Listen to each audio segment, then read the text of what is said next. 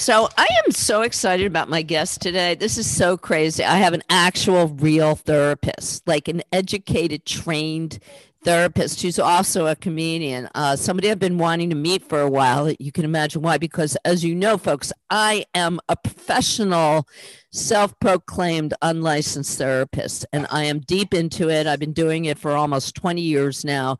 So I, I really love going head to head with I'm gonna I'm gonna get this guy. I'm gonna I'm gonna I'm going to poke holes and see how see what you really get out of having a degree. Okay, let's see let's see how we match up here. Anyway, he this guy uh, Will, Will Wilson McDermott ha, is extremely educated and a a uh, and he performs all the time. So he has a PhD, guys, in psychology. Lives and works in New York, and he also performs regularly in clubs he's a shrink and he performs in clubs. Listen to this. He, he has a PhD in clinical psychology from American University, and he completed his internship at Brown University's Clinical Psychology Internship Consortium, and then a two year postdoctor fellowship at Brown University School of Medicine, and then even a whole other one after that. And he does like re he's like teaching and he does research and he has private practice, and he's also like kind of a full time comic. Um, so uh, hi Wilson. How do you hi. do it all? You're like Beyonce. You're like the Beyonce of shrinks. the secret is to do a little bit of everything. well, you must be a really not- busy guy. Uh, I I I am busy. I am yeah. busy. Yeah, yeah. I would say the, the bulk of what I do is is teaching, and you know everything else sort of orbits around that. Mm-hmm. So is so you have like a schedule set by teaching, right? Right. Right. So exactly. wh- which came first, the psychology or the comedy? That is a really actually difficult question to to answer. Um, but i'll i'll explain it and i think it'll make sense. In as a kid humor was very important to me. Mm-hmm. uh, joking around making people laugh was very important to me but it really accomplished nothing for me. Uh, in fact i would even say that it caused problems for me were, uh, were, were you like a cut up? Like the class uh, clown? Uh, my my classmates from high school would probably say that yes, I was a bit of a class clown. So um, everybody, you were identified as the funny kid in the class, like a lot of comedians. well, the the kid who tried to be funny. Yes, I don't know how funny I actually was, but I certainly, I certainly, uh, I certainly tried. Mm-hmm. Um, so but, that know, was in your nature. That's in your nature. Yes. And what kind of comedy were you attracted to? Did you watch comedy on TV, comic books? What um, kind of um, stuff? sitcoms, stand up. Um, I'm just trying to turn up my volume here a little bit. Great. I think it's as high as oh, and um, did you did you listen to stand up records? I did. You know, I listened to a lot of Steve Martin. Oh, great uh, stuff! Yeah. And um, uh, Woody Allen and Robin Williams, and then in college I discovered Eddie Murphy. Um, and uh,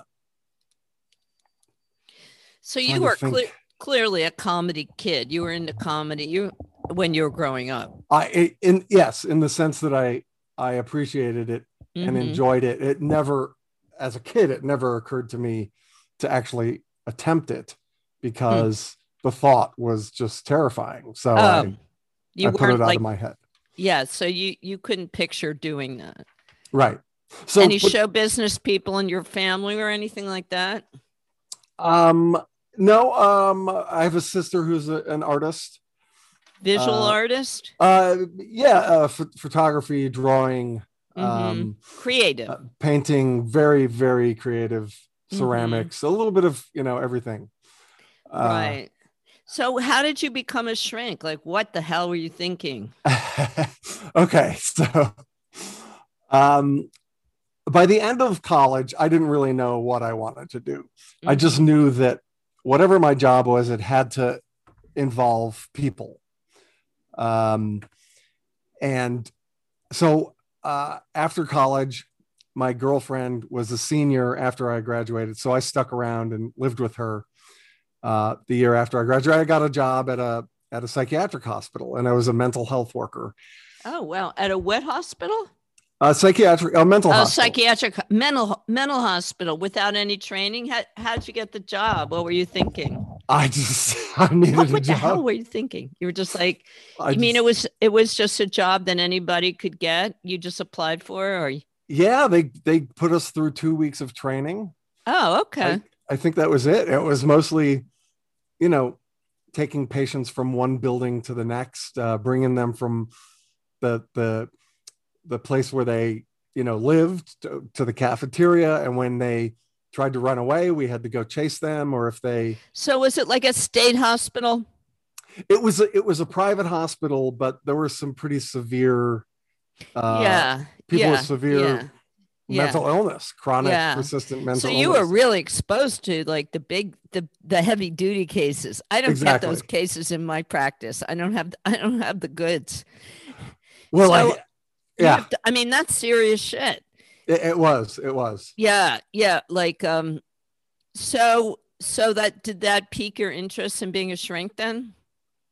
yeah i at that point i was interested in uh i thought about social work i thought about psychiatry um but the thing that was the most interesting to me was seeing the the more senior therapists um whether they were psychologists or or social workers just doing talk therapy. Mm-hmm. and that was just fascinating to me the the idea that somehow you could help people by talking to them.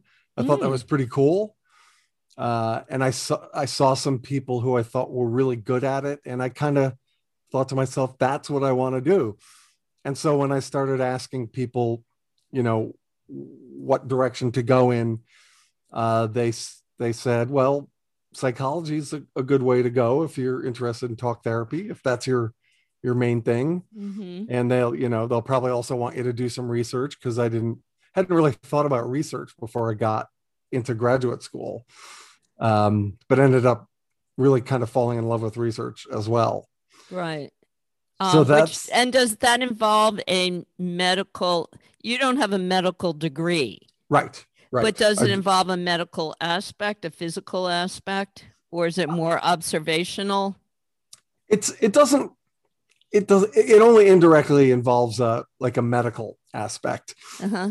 so, so you know maybe in certain studies that i've done i've gathered family history data on uh, you know um, family history of depression or, or other things like that so really indirectly measuring But does it involve having pay? I mean, you do have your own practice, clearly, Yes. right? Just Yes. you do see patients, but yes besides that, in research, are you actually do when you have research, are you actually seeing patients?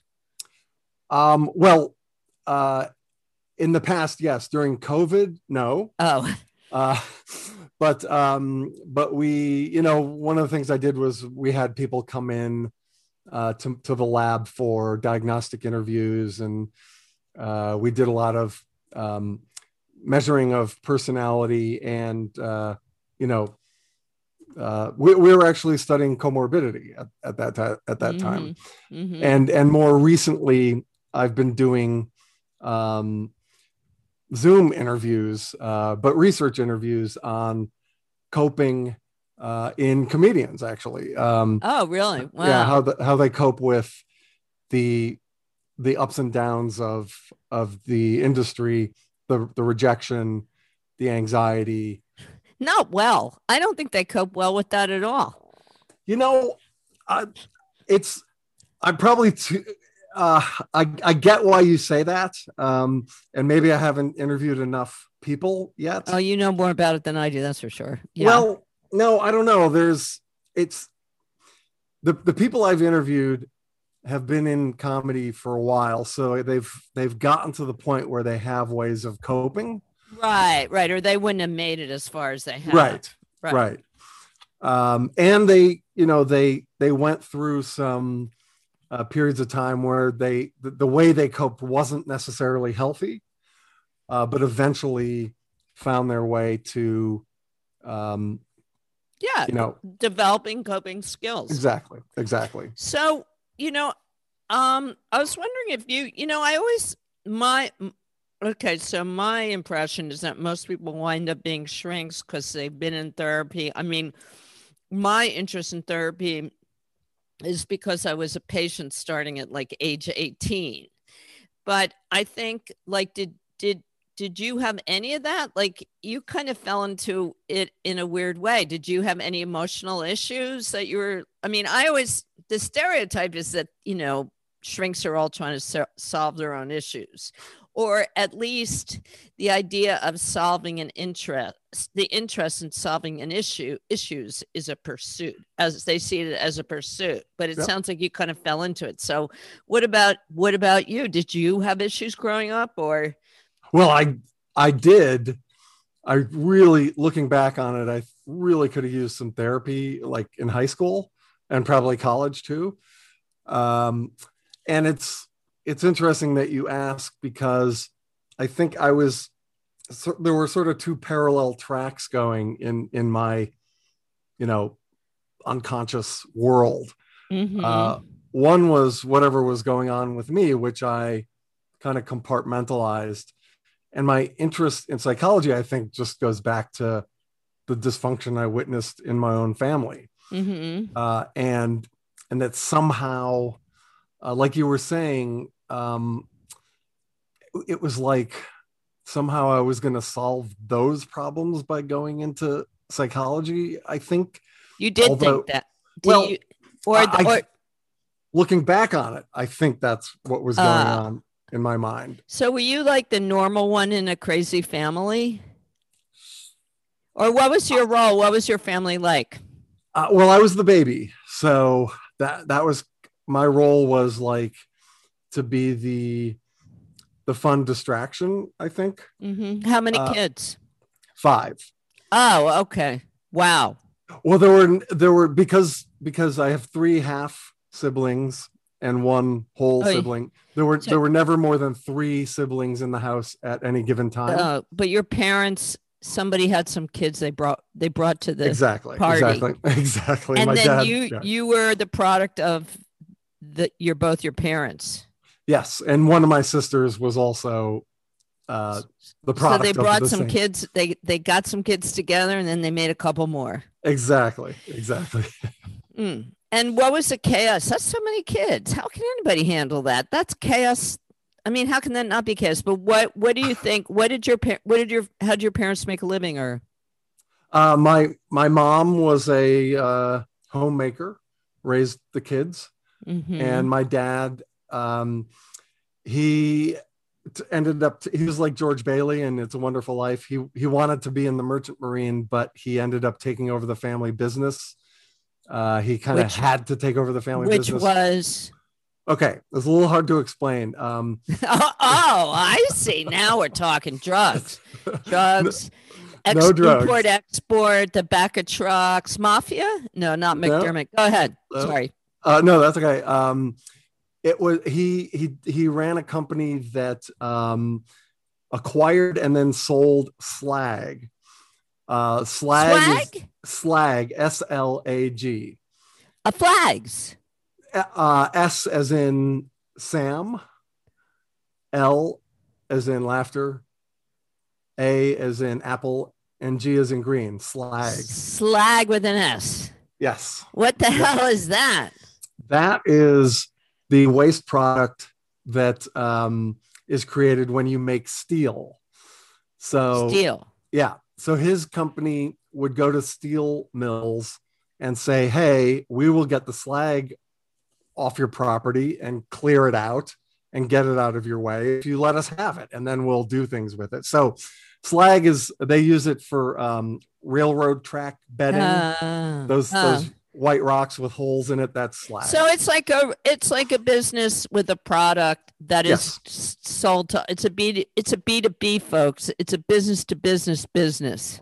Yes, yes, exactly. Mhm. That's exactly but right. But it, it could have been quite quite large. Like uh, were there a lot of was there money in this business? No, but I mean, were there? It sounds like the kind of business where you'd have to have a lot of offices and employees and systems and. Well, he ha- he had a hundred employees. Oh, okay. Uh, the the biggest expenses were related to the equipment. They had lots of you know bulldozers and Slag slag hel- hel- hel- holders. Right, right. slag to- slingers. You need a lot of Right. slag slingers. no, that's exactly right because you needed to move it around. So, how do you think your father felt about doing that? It was not it was not what he wanted to do. slagging around. Yeah, he did not want to slag. He wanted to he wanted to be on boats and travel the world, Wow. which he eventually did after he retired.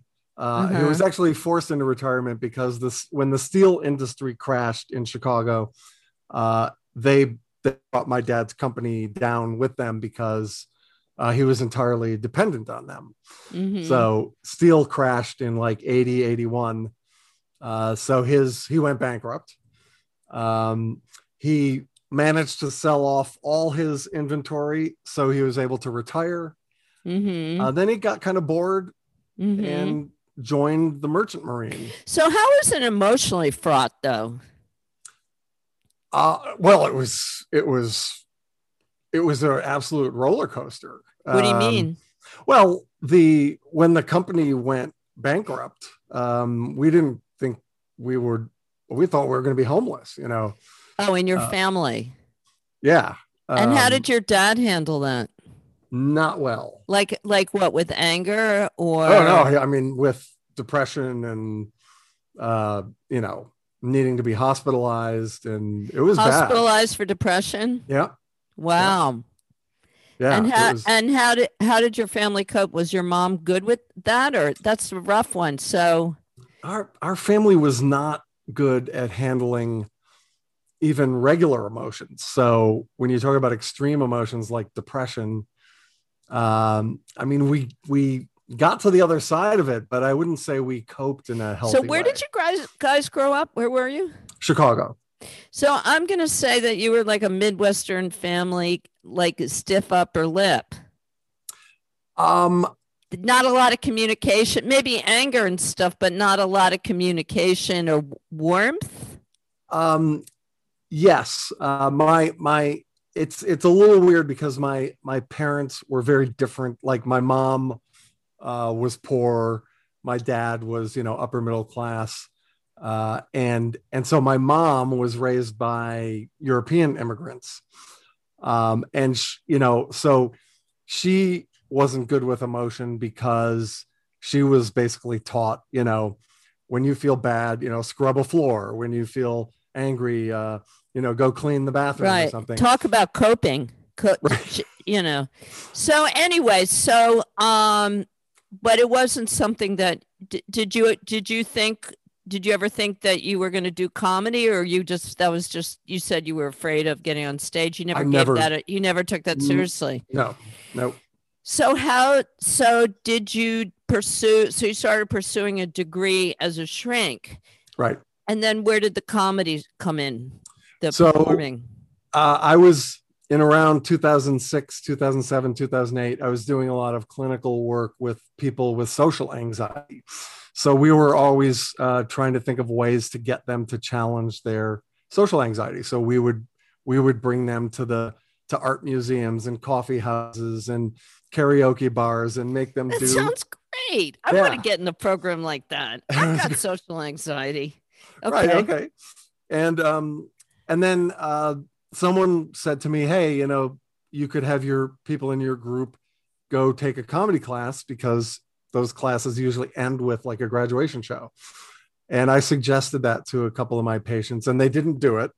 But then i thought you know maybe if i'm going to keep suggesting this to people i should take the class and see what they're getting involved in.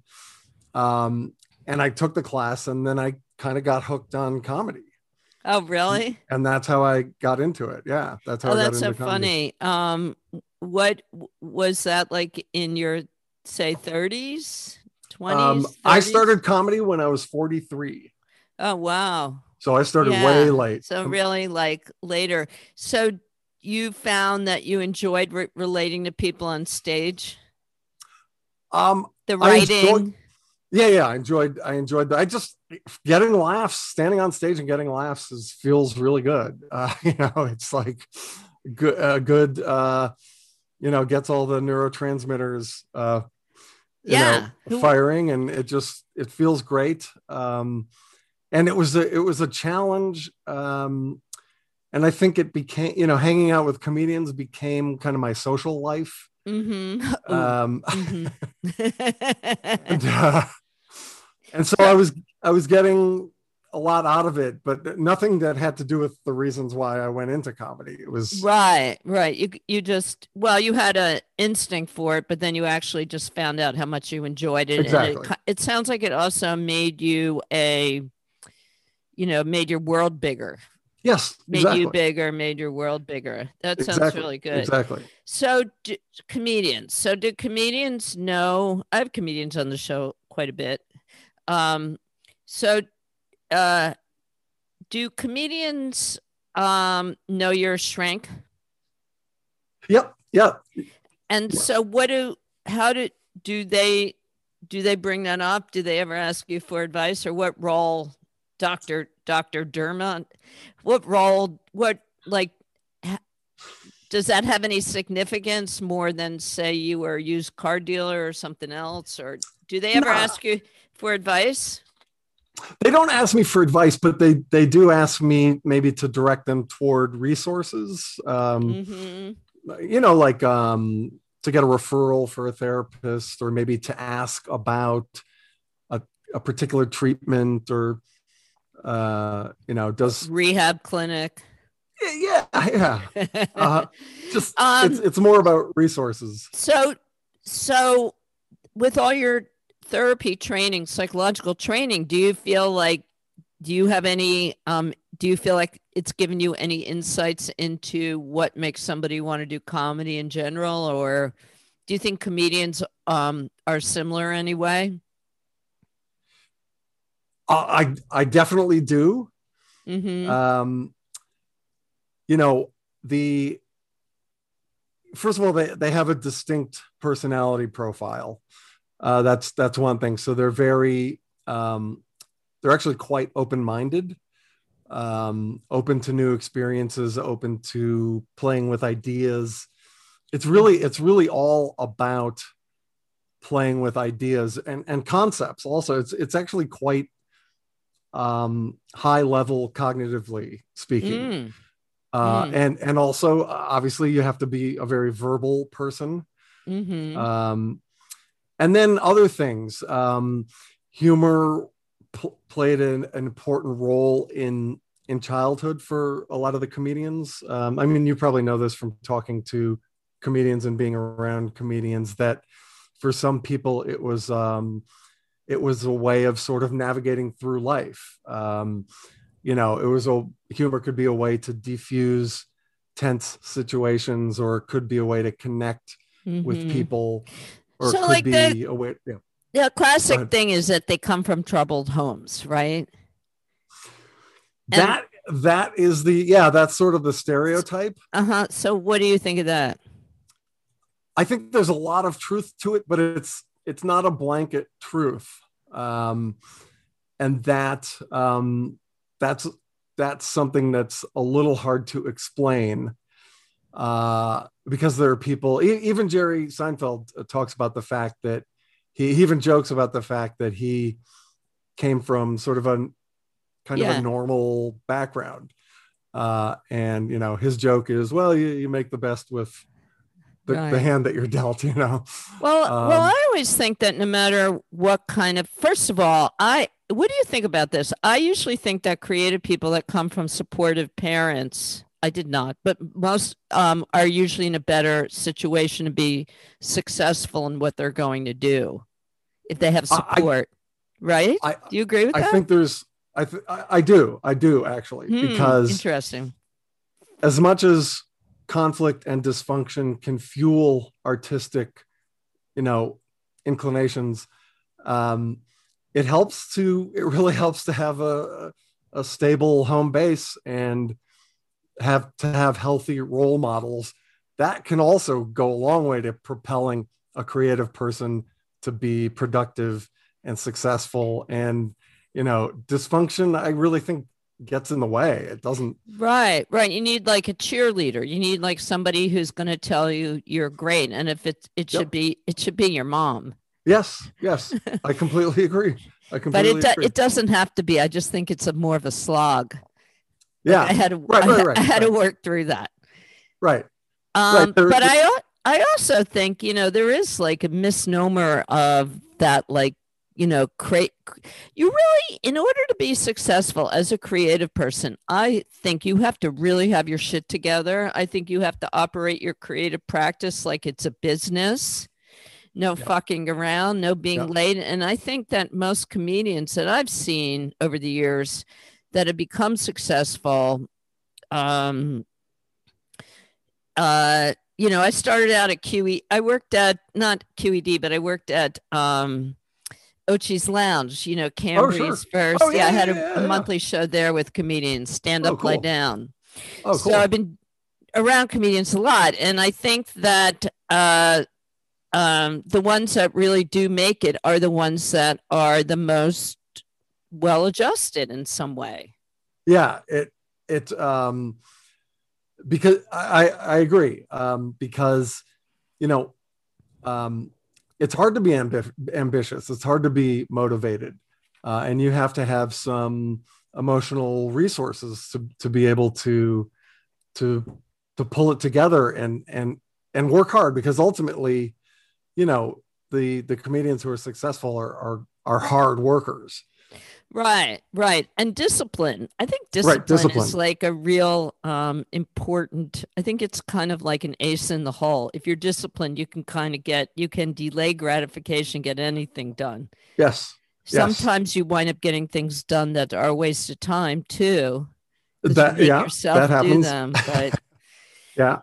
So, um, has being being a therapist changed your view of yourself? I mean, a lot of therapists start out doing being in therapy, but you weren't in therapy when you started, right? Right. So right. did you go into therapy? You have to, right? Well, um, I, I did go into therapy. I didn't I didn't have to, um, but I kind of needed to.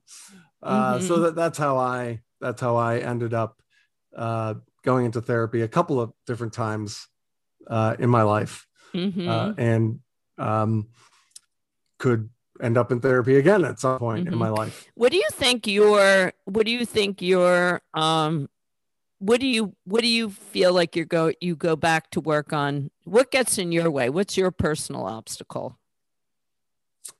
Um what is my personal obstacle? Uh well, I mean, I guess the the easy question or the easiest answer to that is depression. Oh. Uh, I've I've had bouts of depression that were um, just you know I could barely I could barely handle it. You know I mm-hmm. could barely cope. Mm-hmm. So I and mm-hmm. I, I, needed therapy to help with that. Mm-hmm. Um, and so all the you know it's it's it's hard to be productive when you're depressed. It's hard to Tell to me be, about it. I know. Yeah, I it's know. hard to be. Yeah. It's hard to just do even basic things. So um was I, your depression circumstantial or was it like you didn't know where it came from? Do you do you understand well like where, where it comes think, from?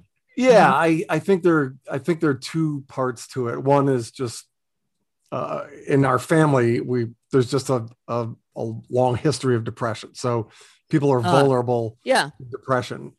And then I think growing up in a house where um, you know, it just wasn't a, it wasn't a supportive, like I didn't, I didn't come out of my family with a good sense of self-efficacy. Like I, I didn't feel like I could do things, I could accomplish things. I, mm-hmm. it's not that I felt worthless, but I didn't feel capable. Mm-hmm. Uh, and so I, I think, you know, like you were talking about having that cheerleader. Uh, I think not having that cheerleader, neither of my parents was a cheerleader. Uh-huh. Uh, and that sort of I had to do all that stuff for myself. Right. Uh, Yeah. And, you know, having no idea how to do that, you, you just kind of make it up at first. And then eventually, maybe you learn a little bit more about how to do it in a healthy way th- through, in my Mhm. case, through therapy.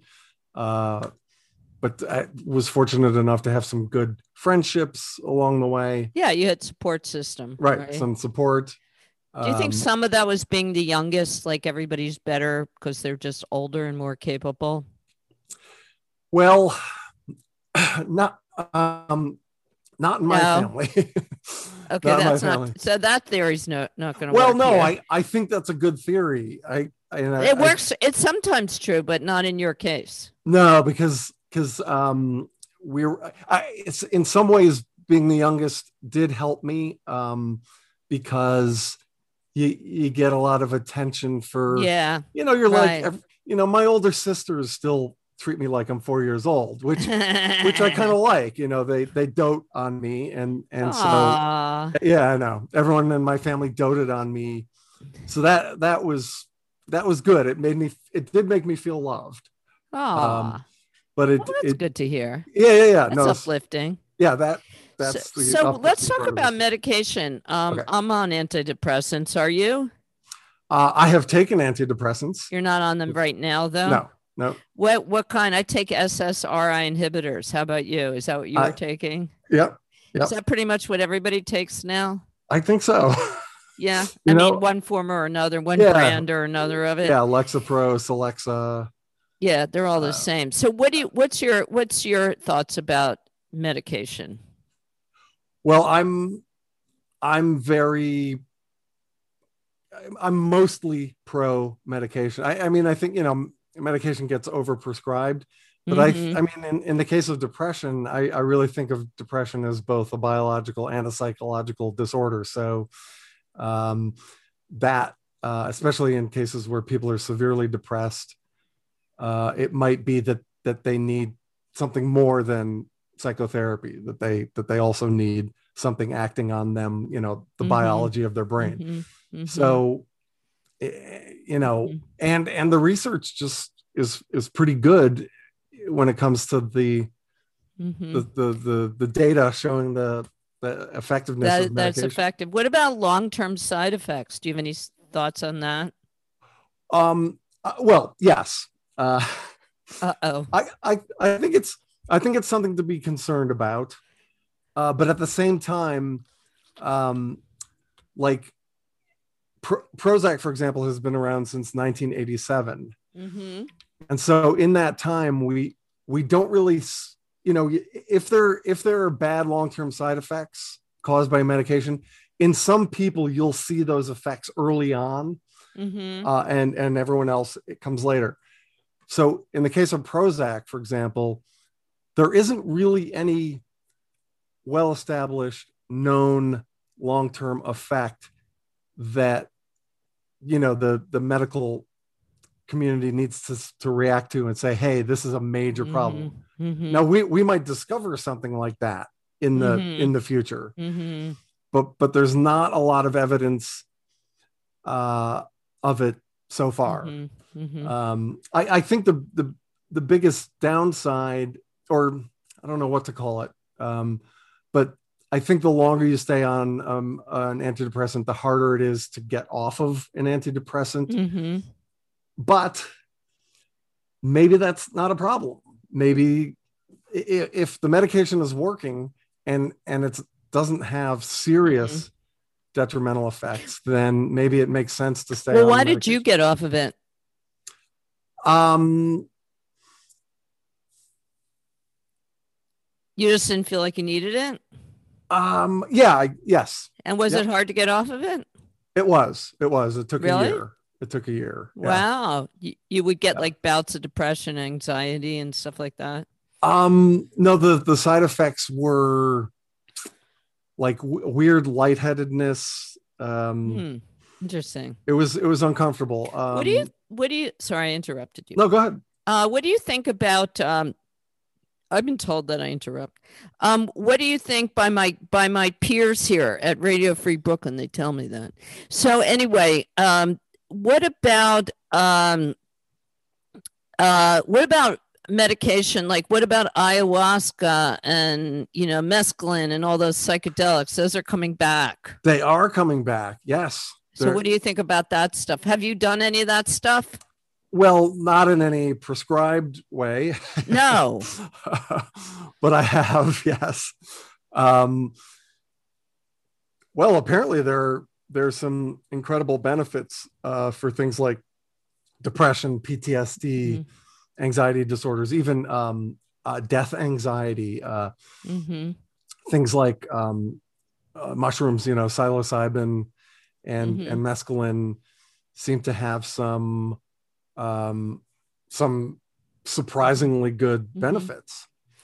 You know what? I want to switch topics. I mean, not switch topics, but you know what always bothers me about shrinks is that phony blank slate. Like you're supposed to be the blank slate. Mm-hmm. And uh, they're not supposed to know anything about you. I don't really want to know a lot about my shrink, but that always seems so contrived and fake. What do you think about that? Are you like that in therapy? I'm not like that in therapy. I, what do I you actually, like? I'm I just my my philosophy is I try to be as close to the real me as possible, uh, with some exceptions, um, uh, because there still needs to be a boundary. It's the therapy session is not about me, you know, it's about the client or the patient. Mm-hmm. So, um, so the point being, you know, if if they start asking me a lot of personal questions, at some point I'm I will draw the line but mm-hmm. i try to mm-hmm. i try to just be myself i don't like the blank slate thing i think mm-hmm. people need to feel that they're mm-hmm. in the room with an authentic human why don't therapists ever tell you you're done like you can leave now i i did i did we've done the best we can do you ever do oh. that Yes, yes. You do? You yeah. graduate people? You're, yes. you're the first shrink I've ever spoken to, and I've spoken to a lot. I've had a lot of shrinks. I've never seen one say, "Okay, we're finished. You're great. Good to go. Good well, job." What, what I'll usually say is, "You've made a lot of progress. If you told me that you wanted to stop therapy, I don't think I could give you a, a convincing argument that you need to stay." I'll, I'll say something like that. In other words leaving leaving it up to them. Uh, now might be a good time to to take a vacation from therapy, to stop, to see if you can be your own therapist for a while. Mm-hmm. Self reliance. Uh, yeah, so I don't I don't want to mm-hmm. sound like I kick people out of therapy if if they're not if they're not feeling ready. Um, but I will I will say you've you've made a lot of progress. Let's talk about discontinuing. You Do know? you think people get dependent on their therapists? Course. Yeah, I yeah. Yeah. Yeah, and that's a that's a big thing, right? They they wind up projecting like you're their dad or or somebody that cares about them and then they can't get rid of you, right? But yeah, make no, a lot of money think, that way. Uh, yeah, and and if it's if it's happening yeah that and that's that's a problem i mean that's that's bad that should that shouldn't happen mm-hmm. but um if if if therapists are creating dependency and then they're making money off of that I, that's a problem. That's so bad. And but there's no regulation. That's why i make fun of them a lot. There's there, no regulation and i'm sure you you seem like a really ethical guy you've got a broad range of interests but i mean you know there's no regulation on these people. Uh you're right. And that right. that really bothers me. Um so I was going to ask you about, but you kind of already um, said Jerry Seinfeld. I was going to ask you. So Jerry, do you think Jerry what what what shrink what comedians seems like they have their shit together? And we, we is that what you would say, Jerry Seinfeld? Yeah, but o- only because I've heard him talk about this issue, uh, you know, publicly um, in interviews or whatever. Um, so that, and the reason I say that is because it's really you you know it, it's so hard to tell who has their shit together if they, if you don't get the real story from them right. personally. Right. You really can't tell can you? You can't you tell can't. if a comedian you like you really unless you really get to know them right. well like a friend. Right. exactly. Yeah. Exactly. Does does being um therapy a therapist and having that education and experience does that help you deal with comedy clubs and all the the the you know horrors that people have to deal with in comedy. Other com- uh, comedians can be evil and competitive. Not all Yes. of them, but right Yes. that that can be a very you know tough group. Not nice. Not Yeah. always, but there is that element that we you know anybody who's ever been on stage has to deal with, right? Yes. That yeah. some of them are just really competitive. They don't want you to do well in any in any field, really. Right. That happens in any field. I, I, So I are you? Yeah. So but, to that? answer your question, yes, I, I think, um, you know, the the the things that I would tell to a a patient of mine are, I you know, are the things that I tell myself about rejection or seeming if it seems like other comedians don't like me or something. Uh, I I think I'm at this stage of my life. I think I'm pretty resilient to that kind of. I, I don't Mhm. like it, uh, Right. but I can I can I can deal with it. I, I have Right. ways of coping with it.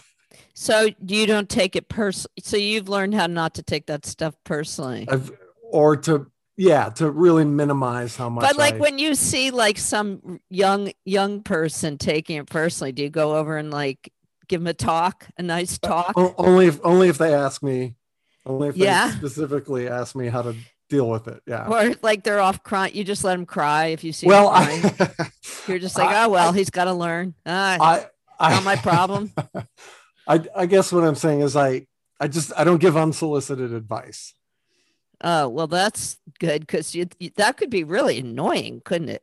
Yes. If you were yes. or if you were if you were gonna do that, yeah, I don't think people would like it.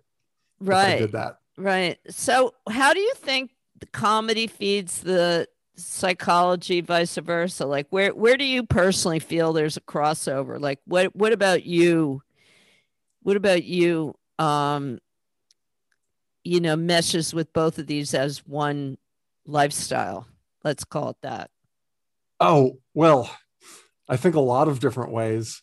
Um, I mean, me personally, um, I, I think comedy, it, it took a while before I felt like I knew what I was doing. I mean, at, at least five years, um, probably more than that. So I think it, it gave me a sense of, it gave me a, we were talking about self-efficacy before. It's, it's actually given me more of a sense of like that I can do difficult things if I if I put some effort into it Mhm. and that that um, I can handle a challenge um, and that um, you know uh, I, I think less fearful about taking risks.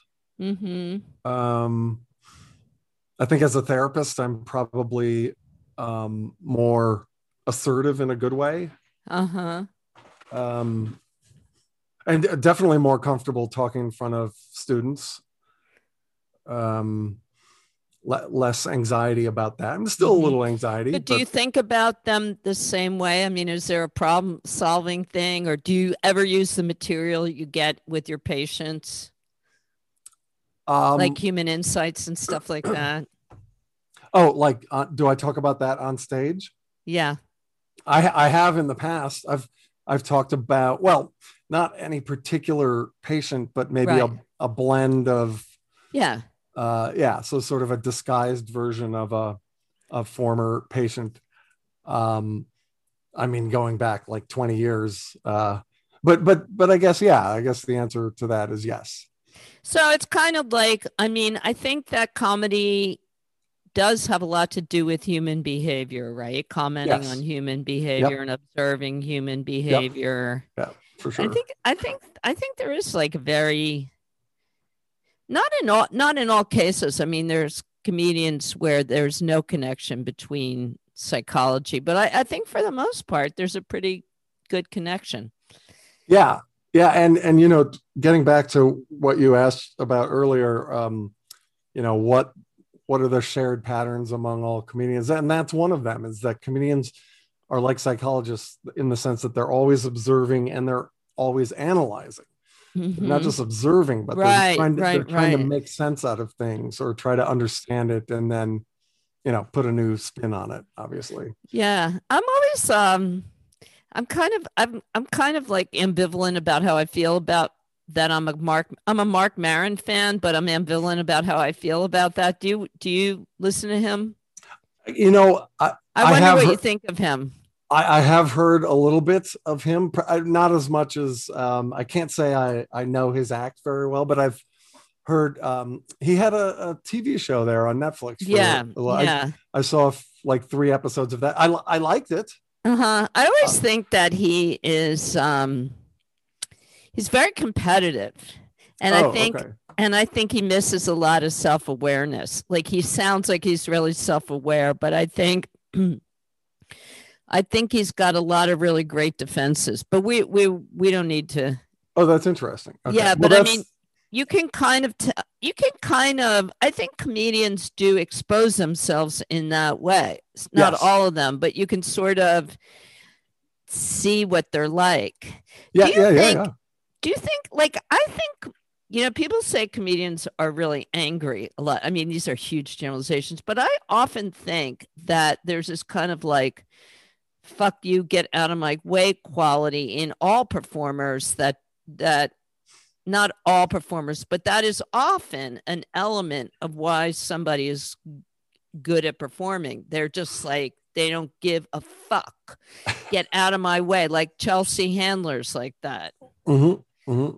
you know put that down and shut up. You know you just like if you were gonna if you had your phone on in front of her she would just yell at you in front of everybody right? But yeah. what, do, what do you think about that quality? That kind of scares me about other people but at the same time i'm sort of envious of it. I think i don't think all comedians start off that way. I think a lot sort of acquire that over time because they realize that they have to take command of the stage and that means sometimes being more assertive than they would be off stage. Because um, I I think I think in general the onstage persona is a is a more forceful, assertive version of that person mm-hmm. than their offstage, you know, day to day personality. Mm-hmm. Um, so I, I, mean, I know what you're talking about, uh, and I think a lot of people, for a lot of comedians, that comes easily to them. Mm-hmm. But I think there's probably another 50% of comedians who just become more like that mm-hmm. over time. Mm-hmm. So, can you do you have a favorite comedian right now? Is there somebody that you've seen perform or that you particularly enjoy? I, I mean, late lately, I I really am a big fan of Bill Burr. Oh yeah, yeah, yeah. Um, have you um, met him? You've probably met him. I have not met him. No? I have not met him. Have you seen you see you've seen him perform live? I have never seen him live. Does he? He's not in New York very much, or I don't. I don't. We don't know. even know. Well, you're busy. Look, you've got like three jobs that you're trying to hold on to. Um, exactly. So, uh, yeah, I know. Who has time to go anywhere? Right. And when exactly. did I ever? Now I can't even go anywhere. But when did I ever have time to go anywhere? Anyway, um, so Bill Burr, comedian's comedian, right? Yeah. What do you like yeah. about him? He's a great comedian. I mean, I, I agree. I like his um, his his forcefulness um, and his his sort of fearlessness uh, to take risks um, and to to say things um,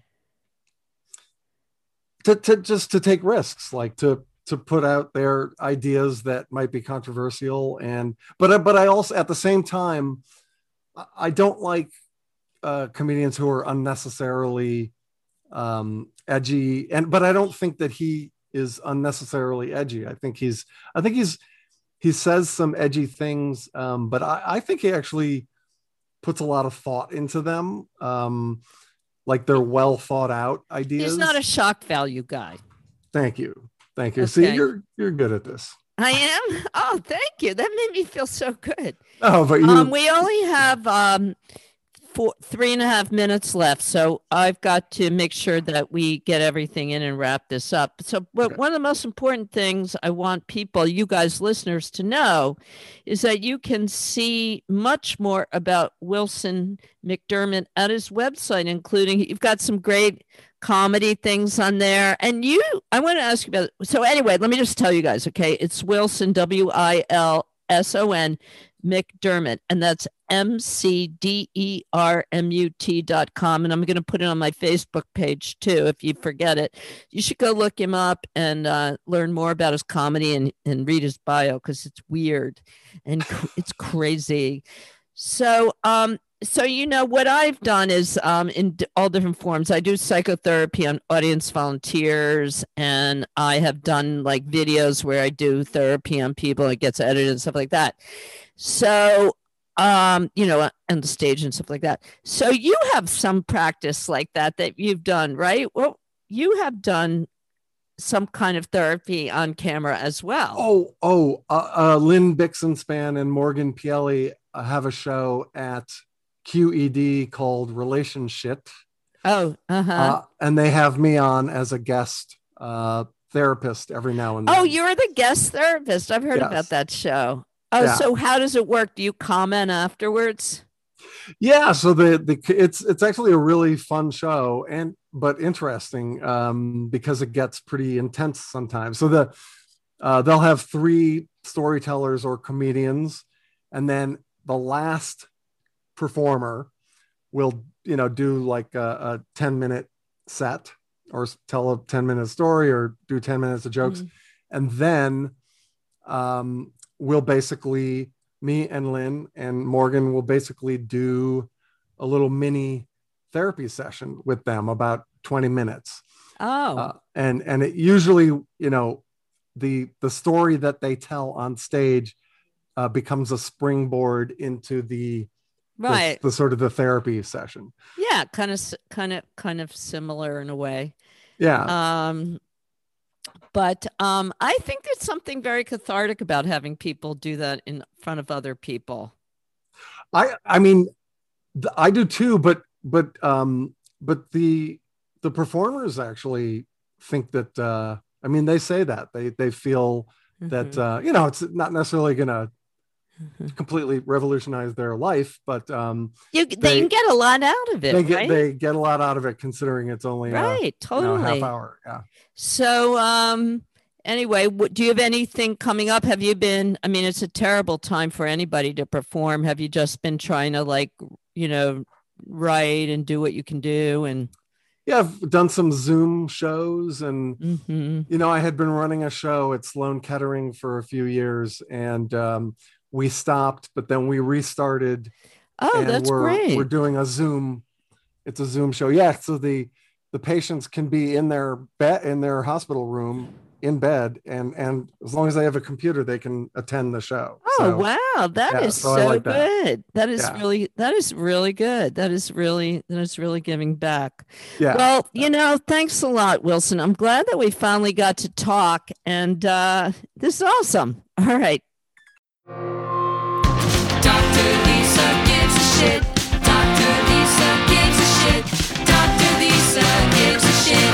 you.